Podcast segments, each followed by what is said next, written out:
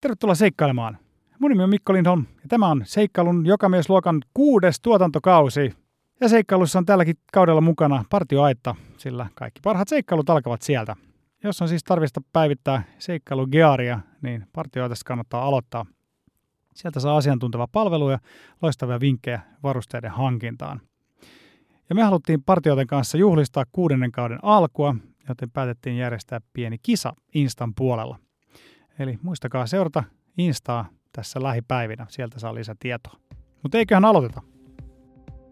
Mä heräsin kovaa rysäykseen, joka kuului sieltä veneen perästä ja, ja tota, tajusin, että nyt meni kyllä jotain oikein kunnolla rikki ja kömmin ulos sieltä punkasta niin mahdollisimman nopeasti. Sitten kun mulla oli jalat veneen pohjalevyjen päällä, niin vettä oli jo saman tien melkein polviin asti. Ja mä katsoin sinne taaksepäin, niin sitä tuli sieltä konetilasta ihan koskena sisään. Et, oli ensin pari sekunnin hölmistyminen, että et ei, tämä ei voi olla totta näin ei voinut tapahtua. Ja, mutta ei sitä kovin monta sekuntia tarvinnut katsoa, että, että se oli niinku uskottavaa, että tämä vene on nyt kyllä oikeasti uppoamassa mun alta. Ja... Tänään mulla on vieraana Tapio Lehtinen, joka lähti viime syyskuun neljäntenä päivänä Ranskan länsirannikolta purjehtimaan yksin maailman ympäri.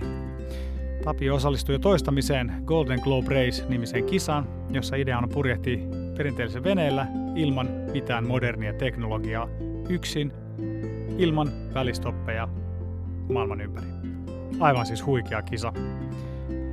Eli tässä kisassa ei todellakaan käytetä GPS, vaan navigointi hoidetaan sekstantilla ja yhteydenpito muihin veneisiin lyhytaltoradioilla. Tapion kisa alkoi loistavasti. Hän oli lähes koko ajan kärkikahinoissa mukana ja suurimman osan ajasta tokalla sijalla kävi kertaalleen myös johdossa lyhyen aikaa. Mutta sitten tapahtui jotain, jonka ei pitänyt olla edes mahdollista. Tapion Asteria vene sai täysin yllättäen vuodon ja uppos Tapion alta käytännössä vain muutamissa minuuteissa. Tapio onneksi onnistautui pelastautumaan pelastuslauttaansa ja jäi melkein vuorokaudeksi killumaan keskelle tyhjää valtamerta 500 mailia Etelä-Afrikan rannikolta pelastajaa odottamaan. Aivan siis uskomaton seikkailu. Tai siis tässä on ehkä niin kuin kaksi uskomatonta seikkailua. Varsinainen kisa ja sitten se, miten Tapio onnistautui, onnistui pelastautumaan tästä haaksirikosta ja selviytymään kotiin monen, monen, monen vaiheen jälkeen. Tapion ja Tapion tiimin löytää Facebookista ja Instagramista nimellä Tapio Lehtinen Sailing ja Golden Globe Race-kisa, joka on siis edelleen käynnissä, niin sitä voi seurata Golden Globe Racein Facebook-sivulta esimerkiksi. Tervetuloa seikkailu jokamiesluokkaan, Tapio Lehtinen. Kiitos Mikko. Mahtava saada sut vieraaksi jälleen kerran. Joo. Niille, jotka ei ole ihan alusta asti ollut mukana, niin muistutukseksi, että Tapio on ollut mukana ekalla tuotantokaudella jaksossa numero kuusi. Ja se on yksi mun suosikkijaksoista, joten jos te olette käynyt jos te ette ole vielä kuunnellut sitä, niin käykää kuuntelemassa, vaikka oisittekin kuunnellut, niin kannattaa, kannattaa kuunnella uudestaan. Siinä Tapio piti oivan luennon maailman ympäri purjehduksen historiasta, koska me ollaan tämä historiikki saatu pois alta edellisessä jaksossa, niin voidaan hypätä suoraan, suoraan asiaan, eli viime vuoden syksyyn ja Golden Globe Raceen 2022 vuosikertaan. Tehdään niin. Viime kerralla sä myös kävit tämän kisan historiaa läpi, mutta kerro tähän alkuun kumminkin lyhyesti, että mistä tässä Golden Globe Raceissa on kyse?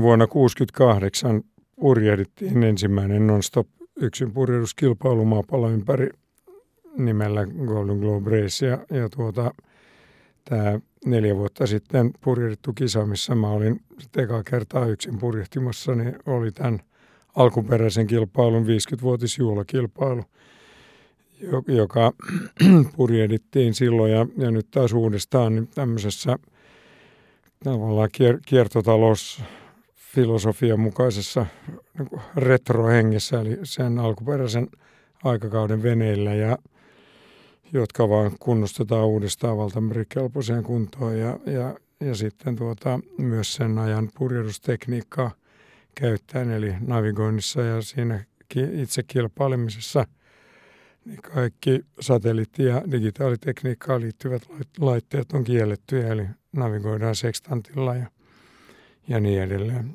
Sitten taas turvallisuuspuolella kaikki tekniikka, käytettävissä oleva tekniikka taas on sallittua ja jopa pakollistakin, että tämän kilpailun turvallisuusvaatimukset on kovemmat kuin missään muussa purjehduskilpailussa maailmassa. Mulla oli vuosi sitten vieraana Ari Huusela, joka oli just palannut silloin One Day Globe-kisasta, niin nämä on periaatteessa niin kuin sama asia, mutta käytännössä täysin eri asia. Niin miten, mitä, yhtä, mitä yhtäläistä ja mitä niin eroja sä niin näissä kahdessa eri kisassa näet? No tavallaan hi- historia on yhteinen, että, että my- myös se One Day Globe on, se on oikeastaan niin kuin siitä ekasta Golden Globe-kilpailusta sitten aikanaan lähteneen evoluution niin kuin lopputulos. Mutta siinä ensimmäisessä Golden Globe-kisassa siellä lähti yhdeksän purjehtia ja vaan yksi tuli maaliin. Yksi sekos kisan aikana teki itsemurhan ja, ja toinen engelsmanni teki vuosi Haaksin rikkoisen jälkeen itsemurhan, niin se oli sen verran traaginen ja dramaattinen kilpailu. Tämä, tämä tota, purjehdusetablissmangi oli monta vuotta sitä mieltä, että tuommoisia kisoja ei pitäisi järjestää. Ja sitten vi, viisi vuotta myöhemmin, 73, järjestettiinkin ensimmäinen Whitbread maailmanpärikisa, joka oli täydellä miehistöllä ja neljässä etapissa isommilla veneillä.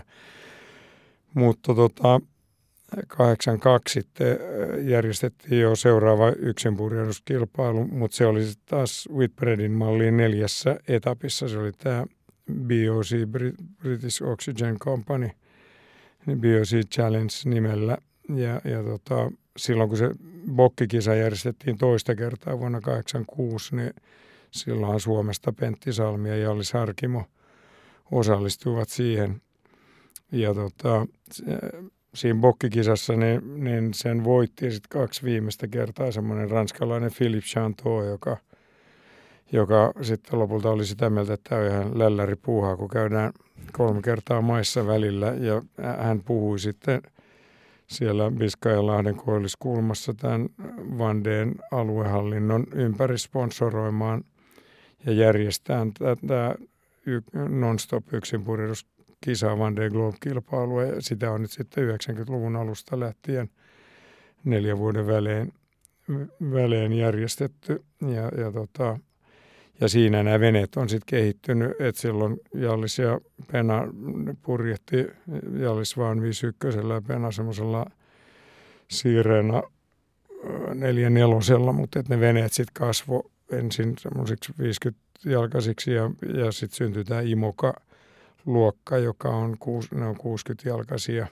jo huomattavan isoja ja kevyitä ja supermoderneita ja, ja, tota, ja sitä myötä sitten myös erittäin kalliita veneitä, eli nämä Imoka-veneiden, voittavien Imoka-veneiden projektit Van der Globe-kisassa on, on nykyään semmoisia 20-30 miljoonan ryhtymyksiä ja niillä vaikka yksin purjehditaan, niin on se vanha klise, että yksinpurjehdus on joukkueen laji, mutta sitten kun se viedään oikein viimeisen päälle ammattilaisten touhuksi, niin olisiko tuolla englantilaisella Alex Thompsonilla ollut muistaakseni 125 hengen palkattu organisaatio pyörittämässä sitä hommaa. Eli sitten tämä australialainen Don McIntyre, joka tämän Golden Globe-kisan – sitten lanseerasi tuossa 2016 ja kun hän totesi, että se 50 vuotta ekasta kisasta on tulossa täyteen, niin,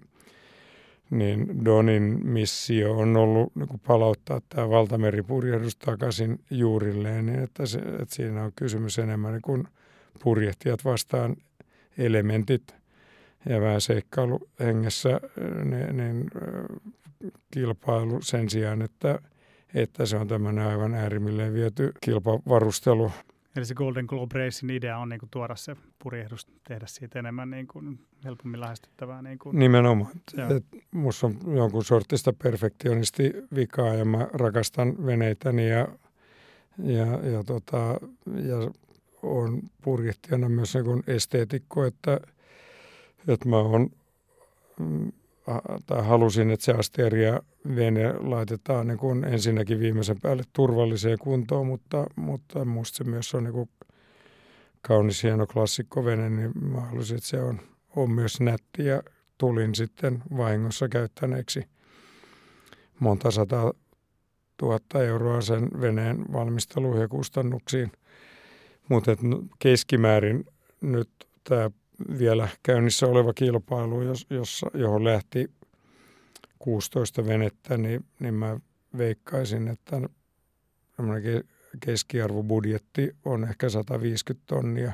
Ja, ja, ja halvimmat. Siellä on esimerkiksi semmoinen Elliot Smith-niminen jenkki nuori mies mukana tällä hetkellä, joka valitettavasti on just keskeyttänyt, mutta hän pääsi kuitenkin Australian länsirannikolle saakka sillä veneellä, jonka hän oli aika raatokunnossa ostanut ja sitten omin pienin kätösin sitä hulluna vielä siellä Ranskassa Pontonilla ne, ne tota, rakenteli jotain vesitiiviitä laipioita ja muuta. Ja, ne, ne, tota, ei, se, ei se Eliot siihen veneeseen kyllä hirveästi fyrkkaa käyttänyt. Joo, joo, se oli mahtava tarina. Mä kanssa se on huikea ja mainio kaveri. Mieltä. Muutenhan se osa, osanäyttäjäkaarti oli vähän ehkä seniorimpaa luokkaa, että se Eliot oli siinäkin mielessä mielenkiintoinen osanottaja, että se oli niin kuin selkeästi joo. nuorempi kuin...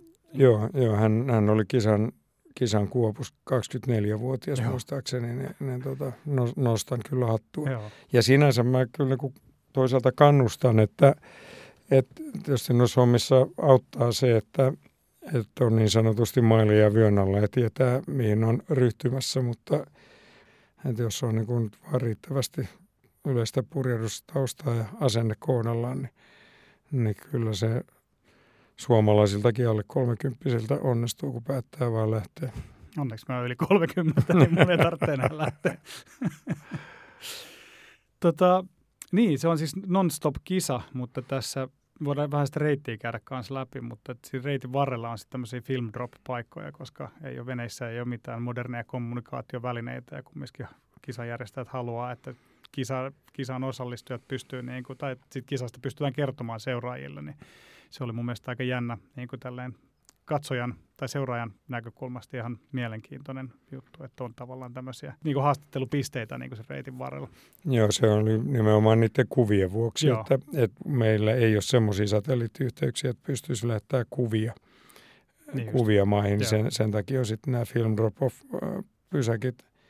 Ensimmäinen Lanzarotella jo heti pari viikkoa startin jälkeen ja toinen oli Kapkaupungissa ja kolmas Hobartissa Tasmaniassa. Ja neljännen piti olla tuolla Punta del Estessä Uruguassa, mutta, mutta se nyt tässä juuri ilmoitettiin, että se Don on poistanut sen sieltä, että et, et nyt seuraavat kuvat saadaan veneestä vasta sitten, kun ne tulee maa, maaliin Ranskaan, Le Sable de Lonne palataan vähän, vähän alkuun sinne tota, lähtöpäivään tai lähtöviikkoihin sinne Ranskaan. Niin kaikki, jotka tällaisia kisoja on seurannut, niin tietää, että jos sinne lähtöviivalle pääseminen on aikamoinen seikkailu, aikamoinen saavutus, niin kuinka iso tiimi sinulla oli niin kuin tänä vuonna auttamassa ja oliko jotain, mitä te teitte eri lailla tällä kertaa siihen ensimmäiseen kertaan verrattuna? Mulla on käynnissä projekti, joka koostuu kahdesta peräkkäisestä maailman ympäripurjehduksesta ja tämä yksinpurjehdus oli ensimmäinen ja sitten se toinen osa on, on se, että me ollaan nyt tämän vuoden syyskuun 17. päivä lähdössä isommalla 17 metriä pitkällä vuonna 70 raken, Suomessa rakennetulla Svan 55 Jooli Galianalla 12 hengen tiimin kanssa Ocean Globe Race-nimiseen kilpailuun, joka on tämän ensimmäisen Whitbread-kilpailun 50-vuotisjuhlakisa. Ja mä lanseerasin, lanseerasin tämän osan tästä projektista jo syksyllä 2019 ja sain silloin, silloin 105 hakemusta siihen tiimiin ja, ja tota, sieltä on nyt sitten niin kuin valikoitunut tämä mun lisäkseni 11 hengen kisatiimi ja tätä Galliana venettä jo pari vuotta laitettu kuntoa ja harjoiteltu ja nyt sitten tämmöinen yksi kenraaliharjoitus ennen varsinaista kilpailua tämän vuoden syyskuussa niin oli se, että, että tota, tämä meidän tiimimme, mä, mä olin jo Asterian kanssa Espanjassa ö, loppukesästä, mutta Galliana purjehti nonstoppia Helsingistä sinne Le de Lonniin – niin, että mulla oli siellä sit koko, koko tämä meidän tiimi jeesaamassa Asterian laittamista kuntoon kisaa varten. Ja sitten siinä rupesi olla jo vähän semmoista ehkä kisan hengen rajoilla liikkuvaa formulatallipullistelua, kun Suomi pojat ja tytöt oli siellä kahden veneen kanssa, ison tiimin kanssa. Että kyllä ne mun kisakumppanit katteli vähän, vähän haikeina siinä vieressä, että mulla henkilökunta oli pistämässä venettä kuntoon. Voi varmaan sanoa, että tässä oli niin tämänkertaisessa kisassa oli kaksi täysin erilaista seikkailla. Toinen oli se varsinainen kisa Etelä-Afrikkaan asti ja toinen oli sitten haaksirikko ja siitä pelastautuminen. Joo. Mutta mitäs, niin, kisan alku, sehän alkoi aika jännästi. Sä sait loistavan lähdön Piskaanlahdelta. Saatit heti kärkeen aika iso riskin, kun lähdit käytännössä vähän eri suuntaan kuin koko muu fliitti. Minkälaista taktiikkaa sä lähdit seuraamaan? Joo, niin. joo en mä, ne veneethän katoaa siellä hyvin nopeasti joo. startin jälkeen, että en mä itse, itse niin kuin tiennyt, miten dramaattinen se mun liikkeeni oli, mutta se säätiedotus oli semmoinen, että, että mun poikani Lauri, joka on kokenut purjehtia yhdessä Lassi Liimataisen kanssa tästä meidän Galliana-tiimistä, jotka sitten laskee optimaalista reittiä niin kuin sääennusteen perusteella – Mä sain heiltä selkeän, selkeät ohjeet, että, että pysyt sen ramlainin, eli suoran viivan pohjoispuolella ja, ja, ja, ja piti, piti koittaa hankkiutua länteen niin nopeasti kuin mahdollista. Ja, ja mulle kävi sitten siinä startissa vielä niin, että no, päivä startin jälkeen rupesi kuume nousemaan ja mä olin sitten pari, ensimmä, pari seuraavaa päivää ihan kunnolla kipeänä aika rippaassa kuumeessa ja nettävä pääasiassa makasin punkassa ja se tuuli vaan yltyi koko ajan, että mä kävin välillä aina kannella pienentämässä purjeita ja ottamassa reivejä sisään ja, ja huolehtimassa vaan, että vene, vene etenee siihen suuntaan, kun oli poikien kanssa sovittu ja, ja tota, sitten siinä kahden kolmen vuorokauden jälkeen rupesi tuuli helpottaa ja olo paranee ja ja tuuli kääntyy länteen ja mä pääsin sitten lähteä sieltä etelään ja, ja tota, sitten aika pian mä sain radioyhteyden ja sitten kuuli, että mä olin kakkosena kisassa. Et, se oli vähän semmoinen, että hoho ja tästä on hyvä jatkaa. Että, et se, se oli kyllä ihan Lassi ja Laurin ansiota. Tota, kuinka kauan sinulla kesti päästä siihen kisarytmiin tai semmoiseen purjehtimisrytmiin? Se oli aika hieno elämys, että, että tota, sen sen jälkeen, kun mä tokenin siitä kuumeesta, mä hämmästelin niin itsekin sitä, että sit edellisen kilpailun lopusta oli, oli tota, vähän runsas kolme vuotta aikaa, niin, niin, tota, niin mulla oli niin muuta, muutaman päivän jälkeen siellä veneessä semmoinen olo, että, että tämähän on Tämä vaan jatkuu siitä, mihin jäätiin edellisellä kerralla. Ja, ja myös se, että miten mun niin kun,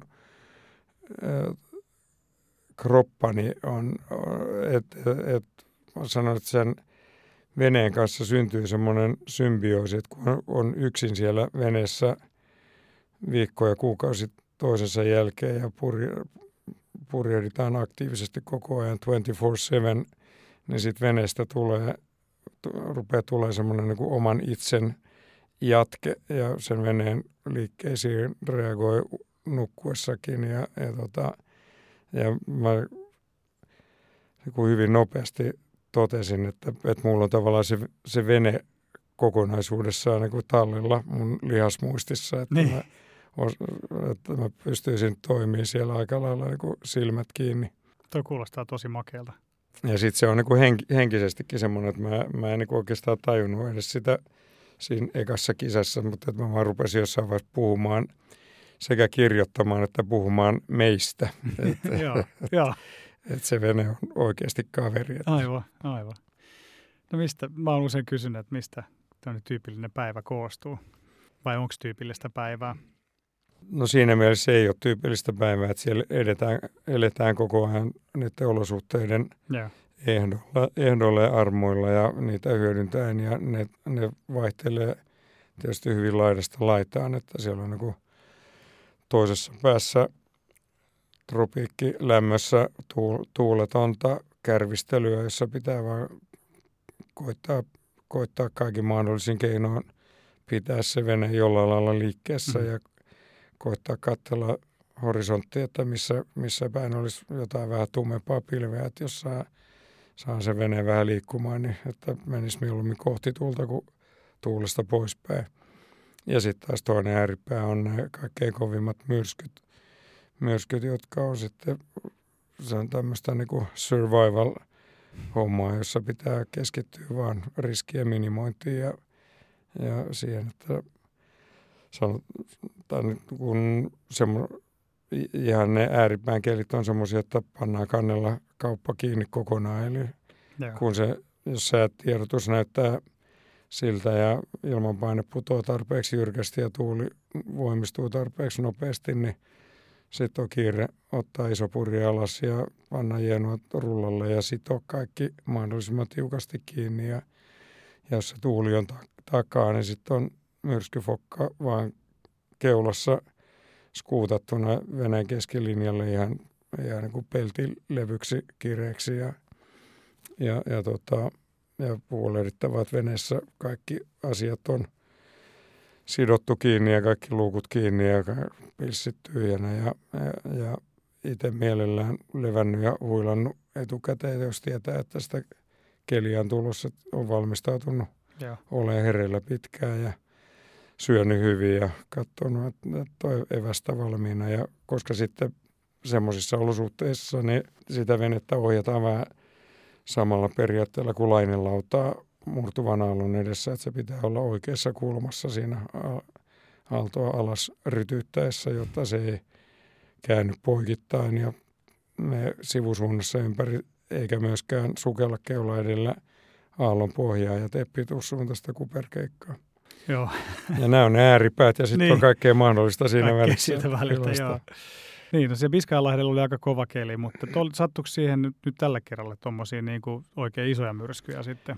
On aivan ilmeistä se, että, että tuolla eteläisellä valtamerellä niin, niin ne perinteiset kovat länsituulet ja rajut matalapaineet, niin, niin tota, ei ole niin kovia rajuja kuin mitä ne oli neljä vuotta sitten, eikä varsinkaan niin kovia kuin mitä ne oli niin kuin kymmeniä vuosia sitten ne korkeapaineet tulee niin alas, että, että, tota, että kun siellä on toisaalta kuitenkin etelässä niitä jäävuoria, niin sen takia siellä on latituudirajat, joten eteläpuolelle ei saa mennä, että ei jouduta Joo. jäävuorialueelle, mutta toisaalta ne korkeapaineet painuu niin etelään, että 40, 40 ja 45 ja 7 leveysasteen välissä, niin se perinteinen nimi niille leveysasteille on Roaring Forties – ja, ja nyt, nyt nämä raukat kärvistelee siellä niin kuin kevystuulissa auringonpaisteessa. Niin, niin, aika ihmeellistä.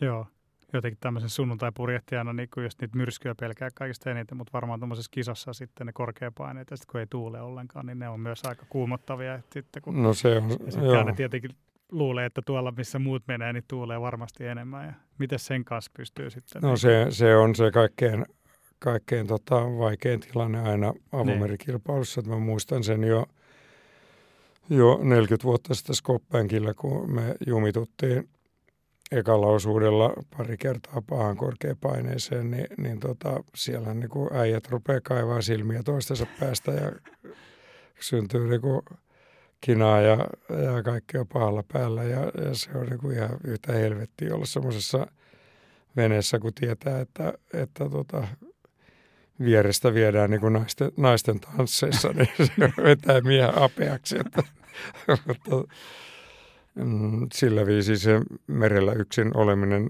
toimii, että se, se niin kuin auttaa, auttaa pistää asiat tärkeysjärjestykseen. Niin. Ja... Joo, no sä olit siis kärki kolmikossa lähes koko kisan sinne Etelä-Amerikan kärkeen asti. Kuinka hyvin sä olit kartalla siitä, että missä muut kilpailijat oli? Joo, kyllä mä itse, itse asiassa olin, olin suurin, omasta mielestäni suurimman osan aikaa kakkosena siinä niin. kisassa, että välillä putosin kolmoseksi ja neloseksi ja olin jossain vaiheessa hetken aikaa johdossakin yhden häviävän hetken. Ja, ja, tota, ja sitten kun tultiin sinne Kapkaupunkiin, niin, niin toi Kirsten Neuschäfer niin, niin tota, veti, onnistui menee pidemmälle etelään ja sai sieltä kovempia tuulia, niin se lipsahti sieltä etelä kautta just mun eteen, niin että kun tultiin Kaapkaupunkiin iltapäivällä, niin mä näin sen mun, mun edessäni muutaman mailin päässä. Se veti siellä, lenssas mun edelle. Ja, mutta se oli sinänsä, vaikka tietysti kisassa ollaan ja, ja harmittaa, kun joku menee ohi, mutta mä, mä sen hänelle kyllä soin, koska hän on et, äh, Etelä-Afrikasta kotoisin mm. ja silloin oli hänen perhe ja kaverit siellä vastassa, niin, niin tota, se oli ihan makeeta, että kisan ainoa daami tuli kakkosena kisassa pyörähtää kotisatamansa edessä. Joo. Sitten mä kyllä viekkaudella vääryydellä ohitin sen siinä heti seuraava vuorokauden aikana, kun siellä tuuli tyyntyi.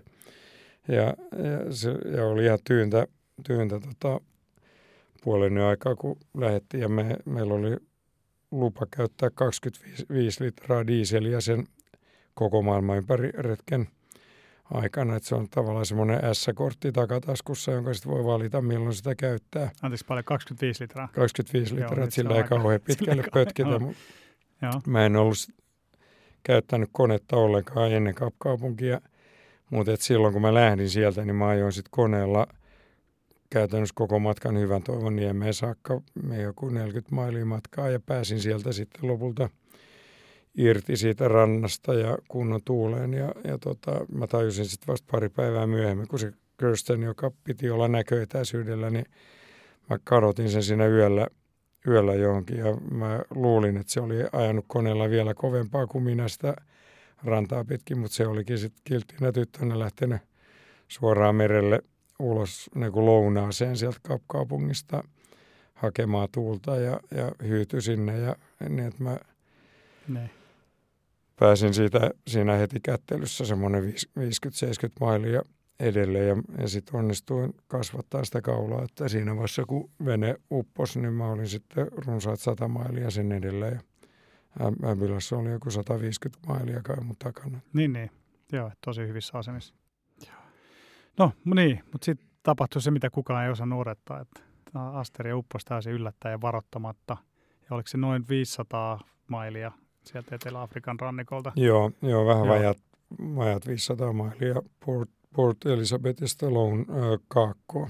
Joo. Se oli, tota, mä olin yrittänyt päästä jyrkemmin etelään kuin mitä, ja, ja pidemmälle kuin missä mä olin, mutta mut jälleen ne, ne mun, myös tätä, tätä nykyisten tuulien epävakautta, niin kun siellä mun olisi jo pitänyt päästä – länsituuliin ja niissä sitten slööraamaan jyrkemmin etelään, niin se tuuli oli päivästä toiseen pääasiassa kaakosta, niin että mä jouduin niin kryssäämään ja valitseen, että menenkö mä suoraan itään vai suoraan etelään. Mm. Ja sitten kun se tuuli siinä heilu vähän edes takaisin, niin, niin tota, aina kun se meni kaakosta enemmän etelän puolelle, niin mä olin sitten Styrranhalsilla menossa niin kuin itään ja, ja, ja tota, ja näin ollen etenin hitaammin kohti etelän kylmiä vesiä ja kovia tuulia kuin mikä oli tarkoitus. Ja, ja tota, sitten noin viikkoisen kaup- kaupungissa käynnin jälkeen, niin yhtenä aamuna ne, niin tota, aika, varsin leppoisessa tuulessa aurinko, aurinko oli jo noussut ja mä olin nukkumassa, niin mä heräsin kovaa rysäykseen, joka kuului sieltä veneen perästä ja, ja tota, tajusin, että nyt meni kyllä jotain oikein kunnolla rikki ja kömmin ulos sieltä punkasta niin mahdollisimman nopeasti, joka ei ole kovin nopeata, koska siinä mun 55 senttiä kapean punkan päälle on vielä semmoinen turvaverkko, että mä joudun sinne kömpimään niin kuin ruumisarkkuun sieltä jalkopäästä sisälle. Niin se kestää semmoinen pari 30 sekuntia ennen kuin kankea äijä sieltä on ulkona. Ja, ja, mutta sitten kun mulla oli jalat veneen pohjalevyjen päällä, niin vettä oli jo saman tien melkein polviin asti. Ja ja. Mä katsoin sinne taaksepäin, niin sitä tuli sieltä konetilasta ja koskena sisään. Et, oli ensin pari sekunnin hölmistyminen, että et ei, tämä ei voi olla totta, näin ei voinut niin. tapahtua. Ja, mutta ei sitä kovin monta sekuntia tarvinnut katsoa, että, että se oli niinku uskottavaa, että tämä vene on nyt kyllä oikeasti uppoamassa mun alta. Ja, et vaikkakin mulla oli tässä luottamus siihen veneen vahvuuteen ja kelluvuuteen. Siinä on kolme vesitiivistä laipiota keulassa ja perässä, niin kyllä mulla koko ajan oli esimerkiksi mastolla ollut keulapiikin vesitiivis sukellusveneovi, niin, niin aina, aina suljettuna. Ja, ja, tota, ja myös, että mä olin, olin siirtänyt mun pelastautumispuvun ja hätäradioboksin niin, tota, siihen pääsisäänkäynnin viereen ensimmäiseen säilytyslokeroon niin päällimmäiseksi kamoiksi, niin että sitten kun sitä vettä sieltä tuli, niin, niin se oli niin kuin aika suoraviivasta, että suoraan ensimmäiseksi siihen ja pelastautumispuku ja se radioboksi ylös kannelle istumalaatikkoon ja sitten mä yritin siitä vierestä irrotella semmoisia grab bag bokseja, jossa on hätämuonaa ja lääkkeitä ja vähän lisää radiovehkeitä ja muuta, mutta tota, mä en saanut nyt kuormaremmejä saman tien auki ja, ja siinä parissa minuutissa vesi oli jo niin kuin, että mä olin jo napaa myöten vedessä ja, ja tota, että se, se nousi todella, niin, todella se ihan niin nopeasti, nopeasti niin mä niin tajusin, että tämä vene, vene saattaa vaan upota mun alta. Niin, niin tota, mä jätin ne loput kamat sinne veneeseen ja siinä vaiheessa niin tajusin ja muistin myös sen, että, että Avilas ja Kirsten on, on noin vuorokauden matkan päässä mun takana, että, että kunhan mä saan vaan ne lautan, lautan veteen ja itseni jonkun radiolähettimen kanssa lauttaa, niin, niin tota, ei mulla ole hätää. Ja niin, niin mä sitten keskityin – keskityin siihen, meni kannelle ja vedin tämän Ursuitin pelastautumispuvun päälle ja, ja pistin radiot ja pistin ne sinne lauttaa, jonka mä olin saanut työnnettyä kaidevaijerin alta veteen. Ja, ja tota, sitten mä vilkasin veneeseen sisälle vielä, että olisiko siellä joku sekstanttilaatikko tai epirpoiju tai muu, jonka mä saisin siitä veden päältä napattua mukaan ja vesi oli noussut jo noin 15 sentin etäisyydelle kannen alapinnasta ja eikä siinä ollut siinä luukulla muuta kuin Vaasan näkkileipä paketteja, että mä siitä raapasin pari sellaista pelastautumispuvun taskuun. Ja, ja, ja, kuinka kauan tässä oli suunnilleen no mennyt? No, tässä oli mennyt aikaa. about 5-6 minuuttia. Niin, niin, että se tapahtui niin nopeasti kaikki. Et, et siinä meni pari minuuttia, että mä sain sen pelastuslautan remmit – auki ja työnnettyä se veteen ja nykästyä narusta ja su- suureksi helpotukseksi niin se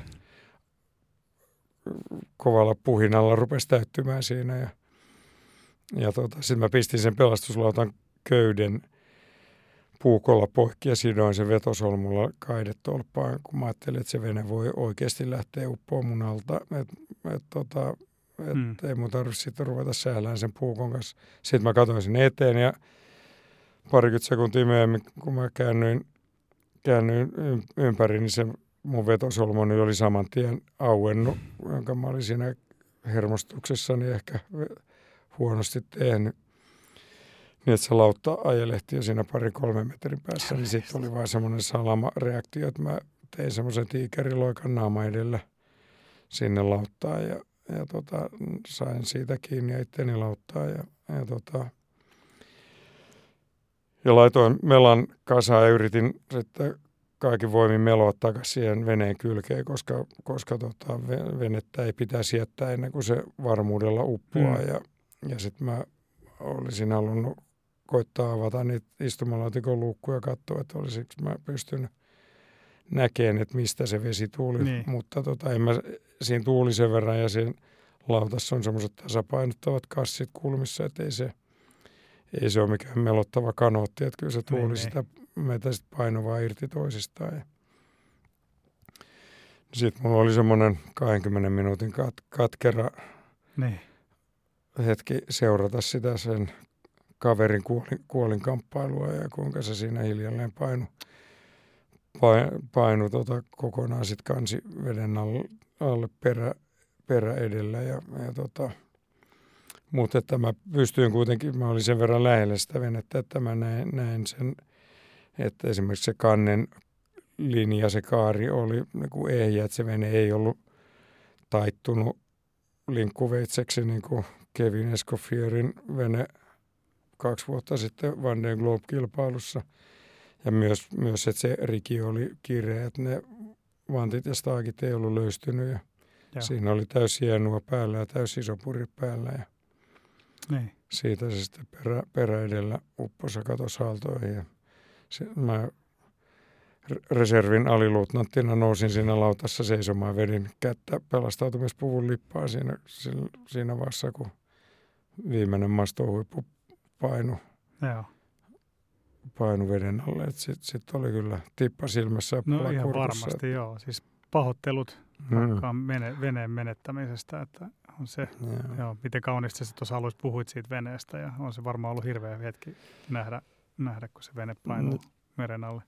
On se semmoinen, että se tulee vie, vieläkin pala kurkkuun, kun sitä niin, muistelee. No mutta varmasti, että, oli, oli kyllä niin, niin paljon kuin mä merellä olosta tykkään ja siitä, että näkyy 360 astetta horisonttia, niin ne sitten kun sitä horisonttia katselee sitä pelastuslautasta ja toteaa, että täällä ollaan, niin kyllä siinä vähän aikaa oli, en mä, niin kuin sanottu, niin mulla oli kyllä täys luottamus siihen, että mut sieltä noukitaan, mutta että oli siinä vähän aikaa aika tyhjä, tyhjä niin, olo. No on varmasti joo, se ei kauhean iso ole ja keskellä ja.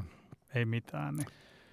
Joo, ja sitten hurjaa. ylipäätään se, että joutui toteamaan, että jumalauta sinne se meni ja niin. tää, tässä tämä kisa oli, että tämä, tämä, tämä, tämä, että se edellinen kisa oli semmoista takkua, mistä sen veneen ja kaikkia toimimattomia varusteiden ja barnakkelien ja muiden kanssa. Ja, ja mä oon kuitenkin kymmenenvuotiaasta saakka viimeiset 55 vuotta ollut intohimoinen kilpapurjehtija ja mulla piti olla niin kuin revanssikisa menossa ja se oli menossa erittäin Todella hyvin. hyvin niin. Olihan semmoinen ihan musertava pettymys, Joo. että ei saamari, että ei tässä näin pitänyt käydä. Niin, kun siinä on niin monta asiaa vielä, mitä Joo. pitää prosessoida.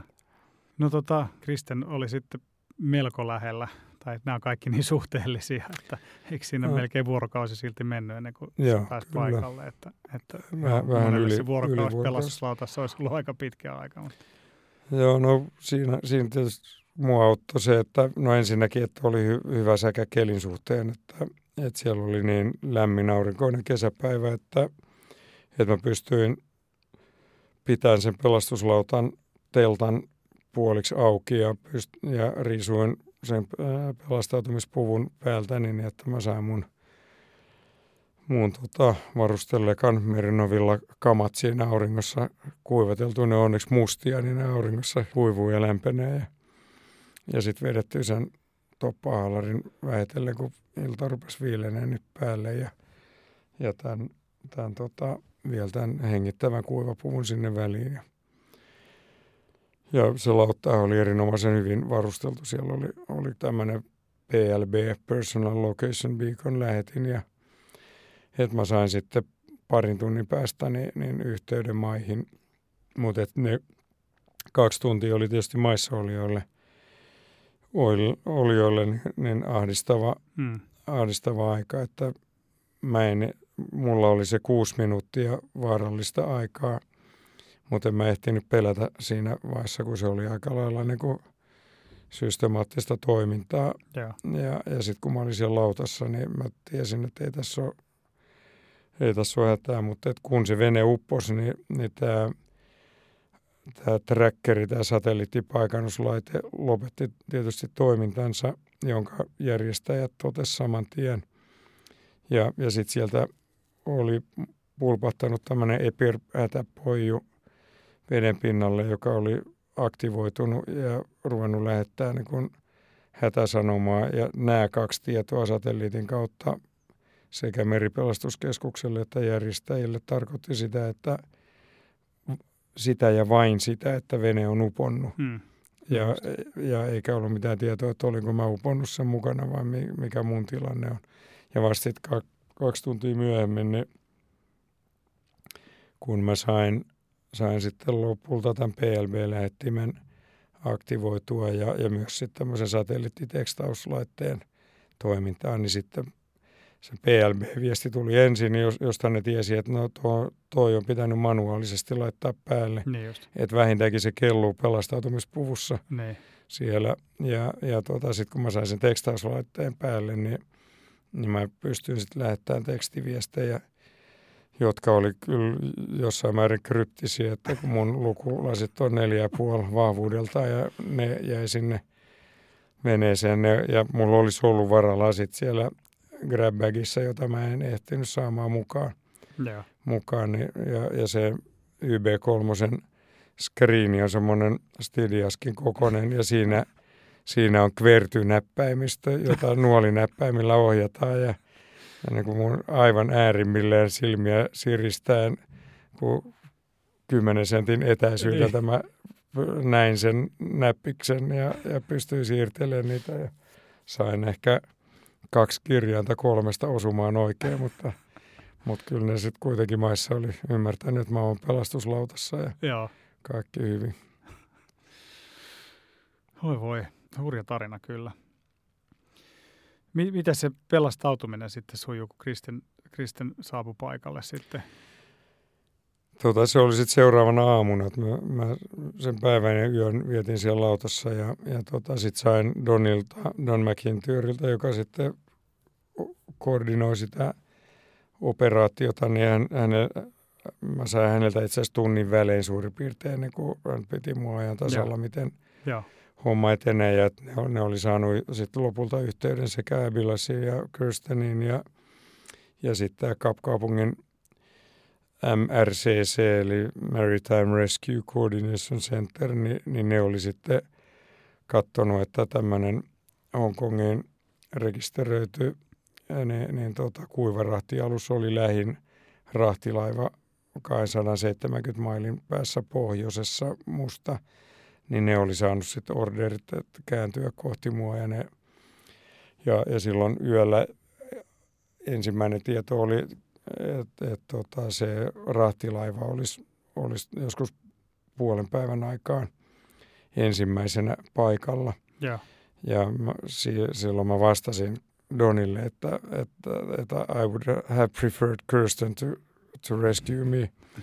Ja, ja tota, no sitten onne, kävi onni onnettomuudessa, että tuuli voimistui, voimistui ja, ja tota, se Kirsten sitten oli ensimmäisenä paikalla ja Just. hän oli tsempannut kanssa, valvonut läpi yön ja ohjannut käsin sitä venettänsä ja, ja, ja tota, niin joskus seitsemän aikaa aamulla mä sain Donilta tekstarin, että, että Kirsten on nyt seitsemän mailin päässä Joo. tulossa suoraan myötä tuolossa kohti mua. Mä nousin sitten, aurinko oli jo ylhäällä, nousin seisoon siellä lautassa ja näin valkoisen täplän siellä horisontissa, mistä se oli tulossa. Ja, ja sitten mä sain aika pian tuommoisella käsi VHF-radiolla yhteyden häneen ja, ja tota, hän ei nähnyt tietysti mua.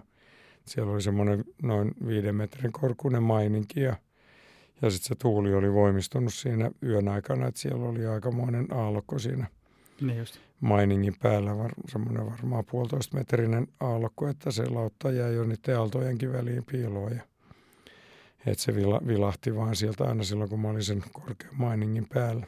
Sitten neuvoi häntä muuttaa vähän suuntaan niin, että hän tuli suoraan kohti mua ja mä olin siinä edellisen päivän ja yön aikana seurustellut erilaisten lintujen kanssa, jotka parkkeerasivat siihen lautan, lautan viereen. Siinä tuli sitten vielä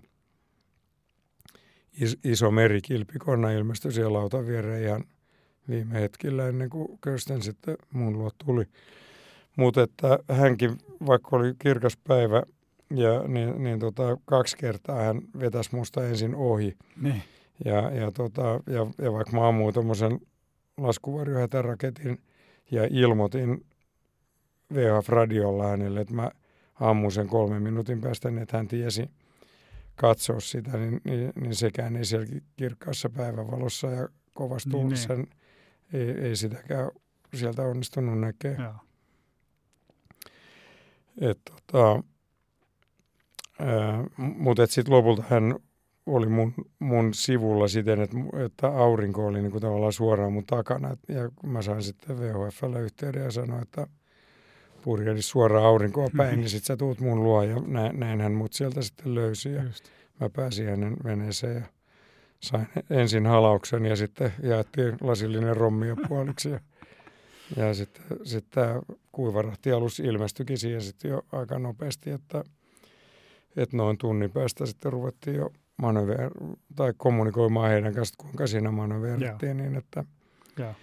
laiva pysäytettiin poikittain tuuleen nähden. Ja, mutta jo, jos se olisi mennyt toisinpäin, että mä olisin joutunut mennä, että se laiva olisi mua pelastanut, niin, niin se olisi ollut huomattavasti vaikeampi operaatio. Että se laivan pysäyttäminen kestää puoli tuntia ja U-käännöksen tekeminen toiset puoli Niin, tuntia. niin, että jos ne ei osu kohdalle ekalla, niin, Niin, että ne, ne olisi voinut ajaa mun yli tai, Niin, tai niin. vain ei päästä niin lähelle. Niitä olisi ollut pakko laskea semmoinen ihan säälittävä pieni 4-5 metrin mittainen lasikuituinen, niin siinä luki kyllä rescue boat, mutta noissa olosuhteissa se olisi ollut ihan, ihan turha, turha vehje.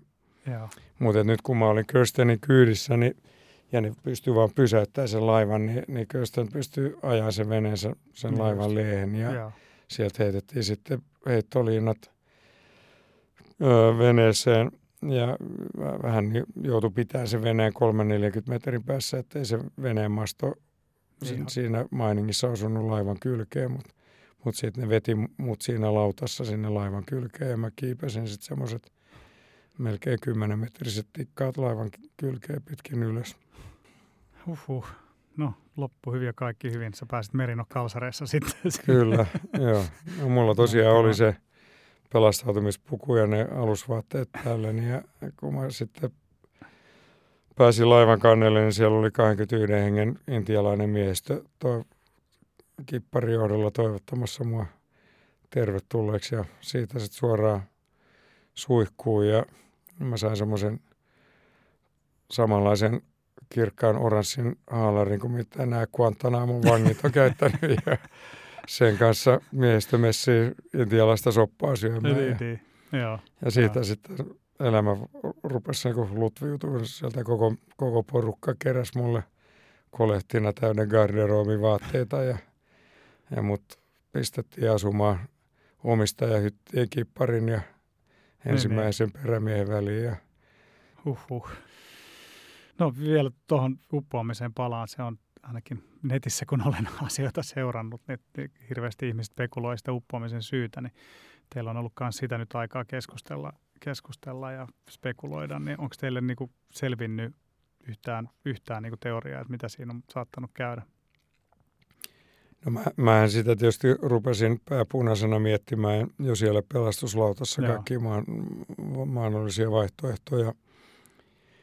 Ja, ja, tota, ja olen saanut sekä Suomesta että maailmalta niin kymmeniä viestejä, erilaisia teorioita ja Niin. ajatuksia, mitä siinä olisi voinut käydä. Ja me ollaan nyt suht sy- systemaattisesti teorioita tässä on pyöritelty. Ja, Niin mutta se, se, mihin me nyt kyllä ollaan niin oltu päätymässä, niin, niin, niin näiden lukemattomien toinen toistaan epätodennäköisempien selitysten joukossa, niin, niin ehkä sitten kuitenkin vähiten epätodennäköisimmäksi rupeaa nousemaan se, että kyllä, kyllä sinne veneen perään on joku ulkopuolinen isku osunut niin huonosti valittuun kohtaan, että niin. se, on sitten pystynyt tekemään sinne todennäköisesti sinne konetilan alle näiden vesitiiviiden laipioiden etupuolelle riittävän ison vähintään semmoisen pään kokoisen reijän, josta sitten niin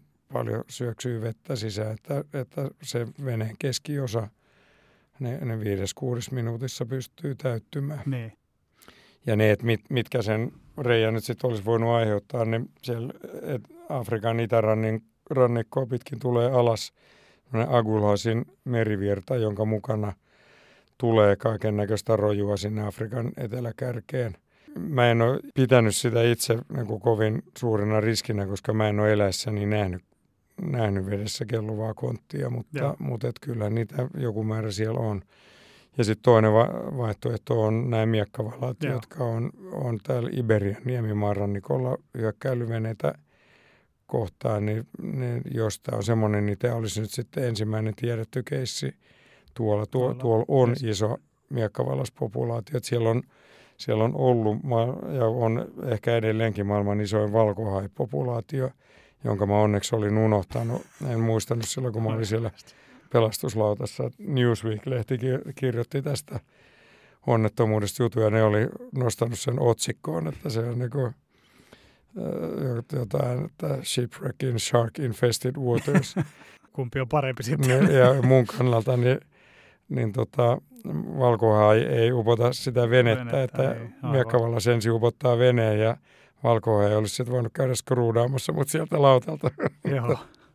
No mitä nyt te kaikesta tuosta on jo jonkin verran aikaa, sä oot Suomessa kehtinyt olla muutaman kuukauden, niin miten sä oot ehtinyt, tai miten sä oot alkanut prosessoimaan tuota kaikkea tapahtunutta? No me, meillä on onneksi tämä, tämä tota Ocean Globe Racing valmistelut käynnissä täyt, täyttä vauhtia ja, ja. ja niin, niin kuin aina, niin ne aikataulut kusee ja, ja meillä on ja hitomoinen kiire – kiire saada se vene valmiiksi, että se oli siinä mielessä ihan luoja lykky, että, että mä, mä päädyin tänne takaisin talkoisiin, että tuon mun tiimin kannalta, niin, niin mä oon sanonut, että jos mä olisin purjehtinut sen kisan loppuun saakka, niin heidän kannalta olisi kyllä tapahtunut aika monen heitteelle jättö, että kyllä, kyllä, kyllä tota, mulla tässä puhua piisaa ja se on tietysti mulle, mulle parasta terapiaa tämän pettymyksen niin. suhteen, että ei sitä – ei tarvi muistella menneitä, että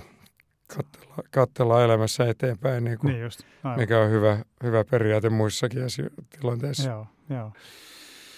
No sä et juuri ei laakerilla levättää, vaan te olette tosiaan suunnittelemassa seuraavaa, seuraavaa maailman ympäri purjehdusta. Sanoit, että se alkaa syyskuun... Syyskuun 17. No, päivä. Se on syntymäpäivä, se onkin hienosti. No niin, okei. Okay. Pitääkin tulla juhlistamaan synttäreitä sinne Joo, lähteä. Tervetuloa. Lähteekö se, se lähtee myös sieltä Sable se, se on itse asiassa sopimus Donilla allekirjoittamatta, että siellä, siellä on vielä pari vaihtoehtoa okay, työn niin alla, että mistä se starttaa. Mut mitä todennäköisimmin Ranskasta ja sieltä purjehditaan ensin Kapkaupunkiin ja sitten ollaan vuodenvaihteen joulun kieppeissä Aucklandissa, Uudessa-Seelannissa pari viikon paussi ja, ja sitten tota, helmikuun lopussa Punta del Estessä Uruguassa ja, ja sitten joskus pääsiäisen kieppeissä pitäisi olla – keväällä 24 takaisin maalissa.